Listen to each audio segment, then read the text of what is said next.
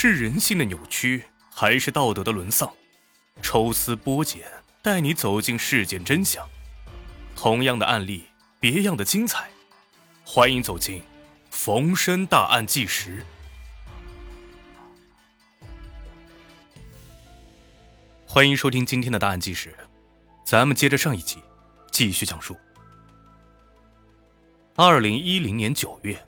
严勇看中了县城商业街一栋的三层别墅，他拿出三十万，赵美英投了十六万，全款将别墅买了下来。两人商定，等到升值之后就将房子卖出去。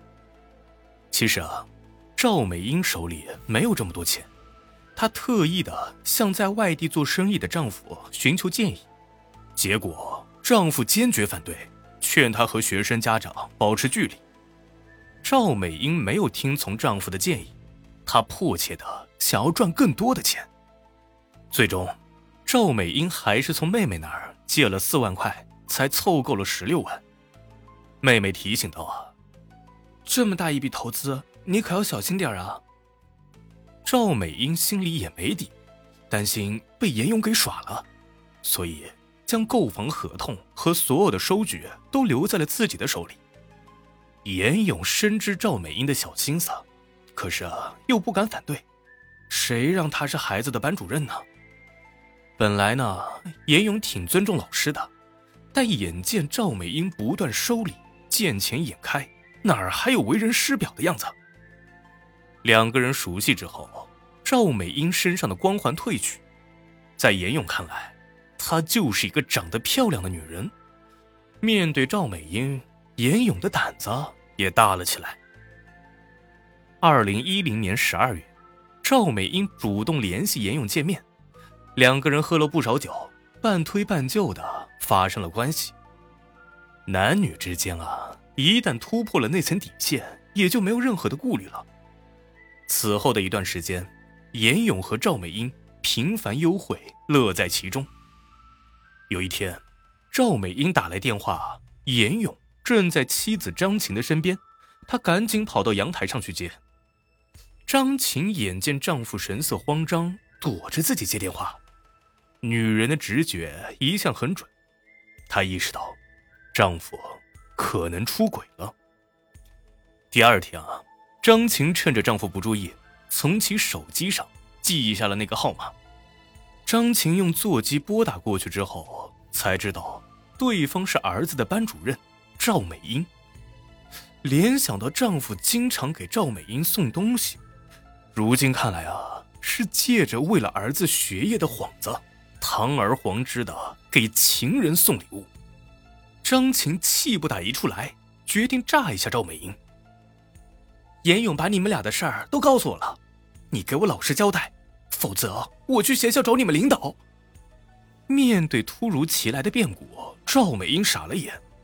他担心，张琴真的去学校闹，只能将自己和严勇偷情的事儿全都说了出来。就这样，两个人的私情彻底的暴露了。严勇苦求妻子原谅，劝其不要闹到学校去，那样会影响到儿子的学习。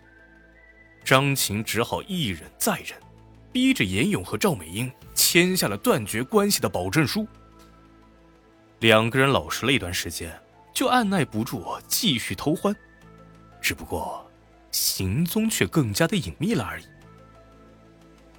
二零一一年九月八号，张琴带着哥哥一路跟踪，来到了下面乡镇的一个宾馆，将严勇和赵美英当场堵在了床上。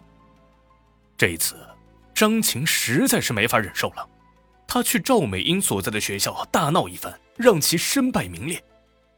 女教师和学生家长搞外遇的事儿，在学校传的是沸沸扬扬。儿子严浩受到极大影响，很多同学都嘲笑他。严浩变得沉默寡言，对父亲充满了愤恨，并且要求转学。严勇将投资买房的事儿告诉了妻子，并保证处理完房子的事儿，再也不和赵美英来往。然而。当严勇提出卖房时，赵美英却说道：“你老婆闹得我身败名裂，你得给我精神损失费，房子卖了之后，我要一半的钱。根据之前的协议，两人按照投资比例分成。如今赵美英狮子大开口，一下子要五成。严勇坚决不同意，自己出资三十万，赵美英才十六万，如果分给他一半，那自己就亏得太多了呀。况且，妻子知道了买房的事儿，如果眼见钱少了，肯定会再次大闹。严勇和赵美英为此大闹一番，彻底断了情人关系。二零一一年十一月初，妻子再次逼问房子的事儿，威胁严勇，如果钱还拿不回来。他就离婚，妻子闹离婚，儿子恨他，情人也没了，钱还没拿回来，严勇让这件事儿啊搞得是焦头烂额。他哪会想到，自己和儿子班主任深入交流，会惹出来这么多麻烦。二零一一年十一月十六日下午，严勇给赵美英打电话，想要商量一下房子的事儿。两个人在郊外偏僻处见了面，严勇苦求赵美英，希望赶紧把房子卖了，还是按照投资比例分成，否则妻子会跟他离婚的。赵美英不同意，坚持要一半的房款。昔日恩爱的两个人，如今却因为钱闹得像仇人似的。这个时候，赵美英接了一通电话，言语间很是暧昧。她还故意温柔的笑着和对方调情，只是为了刺激一下严勇。严勇见状，觉得赵美英是又色又贪，刚和自己断了关系，就有了暧昧对象，为了钱不顾昔日情分，把自己往绝路上逼。赵美英越是调笑，严勇越觉得她恶心，他失去了理智，一脚将赵美英踹倒在地。顺手拿起路边的石头砸向其头部，随后将其活活勒死。最终，严勇将尸体抛到了浙江龙泉县的一处草丛里，还从汽车上取出了硫酸电瓶液，泼到了赵美英的尸体脸上，将其毁容。